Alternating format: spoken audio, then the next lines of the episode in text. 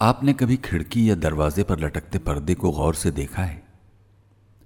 अगर नहीं देखा तो किसी खामोश दोपहर को, जब कमरे का पंखा चल रहा हो और खिड़की दरवाजे खुले हों तो इन पर पड़े पर्दों में से किसी एक को गौर से देखिए। यह वाकई एक दिलचस्प मंजर होता है। आप पाएँगे कि यह पर्दा जिस रिंग के सहारे रॉड से लटका हुआ है, वो रिंग बस हल्की सी जुम्बिश कर रहा है, जबकि पर्दे का निचला हिस्सा सबसे ज़्यादा बेचैन है। और बीच का हिस्सा किसी अनजानी धुन पर थिरक रहा है। शायद हवा कोई ताल देने में मशगूल है।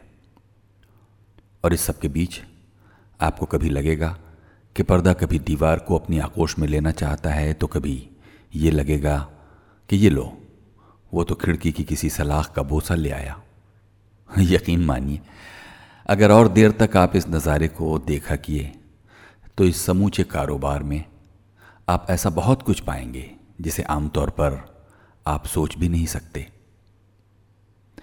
दिन की चमकीली चटक धूप, दरवाजे या खिड़की पर पड़े किसी पर्दे को ऐसा खुशनुमा बना रही होती है कि इस पर छपे फूल या इसकी डिज़ाइन ऐसा लगता है अभी बोल उठेगी। जबकि एक बंद कमरे में, जबकि बाहर हवा न चल रही हो और कमरे का पंखा भी बंद हो तो पर्दा बड़ी संजीदगी से सीधा खड़ा रहता है। और तब आप गौर करें तो पाएँगे कि यही वो अपनी असलियत में है। फिर जैसे ही पंखा ऑन करेंगे तो ये फिर से नाच उठेगा। बात दरअसल इतनी सी है कि हम में से हर कोई, चाहे कितना भी बिज़ी क्यों ना हो, अपने लिए ऐसे लम्हे चुरा सकता है जिसमें वो अपनी पस्त पड़ती हिम्मत को नई ऊष्मा से भर सके।